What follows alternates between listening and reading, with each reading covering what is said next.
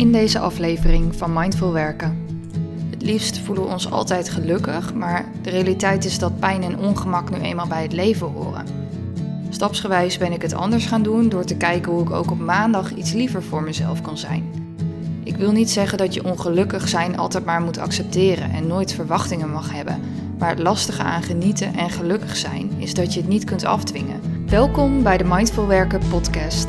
Mijn naam is Lisa Langekamp en in deze podcast vertel ik je alles over werken in je eigen tempo.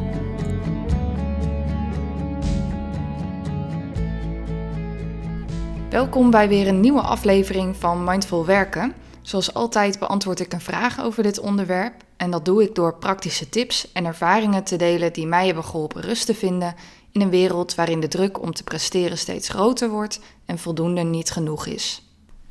Vandaag, de dag waarop ik deze aflevering opneem, is het zondag. En voor veel mensen is dat wel een, nou, aan de ene kant een hele fijne dag, maar ook een moeilijke dag, want je weet dat je de volgende dag weer aan het werk moet. En dat is ook waar de vraag van Manja in dit geval over gaat. Ze zegt: Ik had het vandaag met een vriendin over vrij zijn en daar proberen van te genieten en in het moment te zijn. Maar dat je soms toch zo'n gevoel kan hebben dat de komende week of de volgende dag dat je weer gaat werken al in je hoofd zit een soort van sluimerend in je achterhoofd aanwezig. Bijvoorbeeld die ene taak die je nog moet afronden, of het idee dat je weer moet gaan werken, zo van geen zin. Door zulke gedachten is het moeilijk om in het hier en nu te blijven. Ze kunnen echt als een donkere wolk over je vrije dag heen hangen. Wij vroegen ons af of er een manier is hoe je hier meer mindful mee om kan gaan. Ik denk dat iedereen hier wel eens een keer last van heeft in zijn leven. En natuurlijk uh, kan het best een keer voorkomen, maar het wordt pas vervelend als het blijft terugkomen en je week op week dit gevoel blijft hebben. Nou, wat kan je daar dan tegen doen? Toen ik over deze vraag begon na te denken, realiseerde ik me dat tijd eigenlijk best een raar ding is. Op vakantie lijkt de tijd soms voorbij te vliegen en op je werk ben je misschien de uren aan het aftellen. Zo kun je telkens een andere beleving van tijd hebben. De filosoof en schrijver Joke Hermsen legt in haar boek Kairos het verschil uit tussen chronos en kairos. En chronos is de tijd zoals wij die hebben bedacht, de kloktijd. En kairos gaat over wat voor jou het beste moment is om dingen te doen. En het een is niet beter dan het ander, want dankzij de kloktijd weet je wanneer je de bus kunt verwachten en kun je makkelijk afspreken met collega's. Tegelijkertijd kun je ook doorslaan in de gedachte tijd is geld en je enorm opgejaagd voelen als je je alleen maar laat leiden door allerlei schema's. Zorg dus voor een goede balans ten eerste tussen uh, chronos en kairos. En hoe doe je dat dan? Nou, door regelmatig tijd vrij te maken waarin je gewoon maar wat doet, zoals op een zondagmiddag. Kijk wat er ontstaat als je even geen plannen maakt. En slaat de verveling toe, dan is dat een goed teken, want volgens Hermsen is dat een moment van kairos. Dan de volgende tip. En uh, die begon met een van de vragen die ik mezelf stelde toen ik begon met deze aflevering. Dat is: hoeveel vrije tijd heb ik eigenlijk nodig om gelukkig te zijn? En wat is de standaard? Uit onderzoek van het CBS in 2016 blijkt dat Nederlanders van 12 jaar en ouder gemiddeld 42 uur vrije tijd per week hebben. In de 10 jaar daarvoor is op dit vlak weinig veranderd. En 42 uur klinkt best veel, maar is dat dan ook voldoende om geluk te vinden? Volgens Ruud Veenhoven, ook wel de geluksprofessor, is het lastig te zeggen wat nu precies gelukkig maakt. In een artikel van Trouw zegt Veenhoven: Gelukkig zijn heeft vooral te maken met volledig functioneren. Als je alle tijd hebt om iedere dag op het strand te liggen, kun je je nog steeds lamlendig voelen. Mensen hebben structuur nodig om gelukkig te zijn. Werk is daar bij uitstek geschikt voor. Vraag jezelf daarom eens af wat werk je brengt.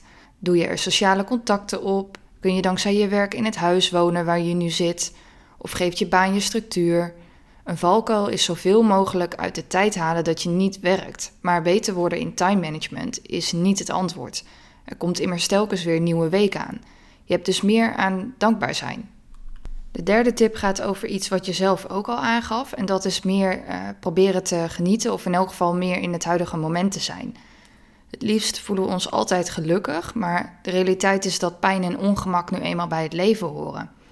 Volgens Eckhart Tolle, een van de bekendste spirituele leraren, kun je wel voorkomen dat je onbewust meer leed veroorzaakt dan nodig is, door het huidige moment volledig te aanvaarden. In het nu zijn er meestal geen grote problemen, tenzij je je verzet tegen wat er nu is. De gedachte dat je bijna weer aan het werk moet brengt vervelende gevoelens met zich mee, terwijl er in de realiteit weinig aan de hand is. En hoe meer je je op het verleden of de toekomst concentreert, hoe meer je het nu mist. Kortom, aanwezigheid is de sleutel tot vrijheid, dus je kunt alleen nu vrij worden. In het boek De kracht van het nu in de praktijk deelt Tolle een aantal handige tips om meer in het nu te leven. En ik deel er een paar die ik heel graag toepas. De eerste is: doe een gewoonte, zoals tandenpoetsen of je tas inpakken voor de volgende dag, met je volledige aandacht. Het doel is dan niet beter te worden in datgene wat je doet, maar te oefenen met je aandacht terug te brengen naar nu. Ben je afgedwaald als je bezig bent met bijvoorbeeld tandenpoetsen? Merk het dan op en breng je aandacht weer terug. Dan ben je er alweer bij. Wat je ook kunt doen is al je zintuigen gebruiken. Dus wat zie, hoor, proef en ruik je. Een leuke oefening is elke dag één zintuig uit te kiezen. Bijvoorbeeld op maandag proeven en de dag erna ruiken. Ook een handige tip: zie het nu als een ruimte, waardoor het meteen tastbaar wordt. Waar ben je nu bijvoorbeeld? Kijk eens om je heen en neem je omgeving in je op. Dan een van mijn favoriete tips om in het nu te blijven. En dat is gedurende de dag contact te maken met je lijf. Hierdoor verplaats je je aandacht automatisch van het denken naar het huidige moment. Als je het moeilijk vindt om gedurende de dag je lichaam je aandacht te geven, kan het behulpzaam zijn om eerst de beweging van je ademhaling te voelen. Je adem is er immers altijd. Je hoeft ook geen speciale sensaties te ervaren in je lijf. Het gaat er gewoon om dat je even stilstaat bij je lichaam. Ook dat kun je nu doen door, nou, je hoeft nog niet eens je ogen te sluiten, maar alleen even op te merken hoe je zit, staat, ligt, waar je ook nu bent. En zo verdwijnen je gedachten automatisch meer naar de achtergrond. Wat mij verder heel erg heeft geholpen, is werk en privé minder als tegenpolen te zien. Toen ik net begon met fulltime werken, voelde de maandag voor mij onbewust als een grote en zware dag. Ik moest weer presteren. Er ging echt een soort knop om. Hierdoor was ik al moe voordat de wekker ging. Stapsgewijs ben ik het anders gaan doen door te kijken hoe ik ook op maandag iets liever voor mezelf kon zijn. Bovendien, waarom moet alles meteen de eerste werkdag gebeuren? Ik besloot dat ik alle tijd van de wereld heb en als iets niet meteen lukt, dat het dan wel een ander moment komt. Door werk en privé minder als tegenpolen te zien, wordt het ook makkelijker om van het nu te genieten en het heden als een soort eeuwige ruimte te zien, zelfs al ben je aan het werk. Ook zijn er misschien dingen die je graag in het weekend doet, maar die je alsnog door de week kunt doen.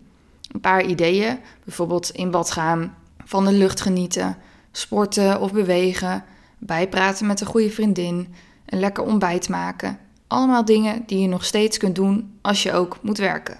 En misschien kun je voor sommige activiteiten door de week meer tijd vrijmaken, zodat het verschil tussen vrij zijn en werken minder groot wordt. De laatste tip die ik wil meegeven is om van genieten in elk geval geen moedje te maken. Een psychiater die ik graag volg is Dirk de Wachter. Hij schreef het boek De kunst van het ongelukkig zijn, waarin hij zegt dat moeten genieten een ziekte van deze tijd is. Alles moet leuk, geweldig en fijn zijn. Liever ziet de wachter dat we leren ook een beetje ongelukkig te zijn. Bovendien, heb je hoge verwachtingen, dan is de kans dat het leven tegenvalt groter en daar worden we ongelukkig van. Ik wil niet zeggen dat je ongelukkig zijn altijd maar moet accepteren en nooit verwachtingen mag hebben. Maar het lastige aan genieten en gelukkig zijn is dat je het niet kunt afdwingen. Je kunt niet zeggen: Zo, nu ga ik eens even lekker een potje genieten van dit moment of deze vakantie. Hetzelfde geldt als je gaat mediteren omdat je graag wilt ontspannen. Door een doel te hebben, wek je meestal alleen maar meer spanning op. Hoe graag we het ook zouden willen, het leven laat zich niet controleren. En dat is misschien ergens, maar goed ook. Voordat ik ga afsluiten wil ik meegeven dat ik in mei en juni mijn eerste achtweekse mindfulness training ga geven. En omdat het de eerste training is die ik geef, bied ik een mooie korting aan. Dus heb je daar interesse in, dan is het sowieso handig om je alvast aan te melden op mijn nieuwsbrief. En je kunt me ook ondertussen alvast een bericht sturen op Instagram. Daar vind je me onder de naam Mindfulness Buddy. Of stuur een e-mail naar lisa.mindfulnessbuddy.nl dan kan ik je wat meer informatie geven over wat het precies inhoudt, wat je leert en hoe je die training kunt volgen. In elk geval heel erg bedankt voor het luisteren. Op mijn website mindfulnessbuddy.nl vind je ook een artikel met alle uh, boekentips die ik in deze aflevering heb genoemd. En heb je zelf een vraag op werkgebied? Stuur me dan een bericht. Wie weet beantwoord ik hem wel in de volgende aflevering.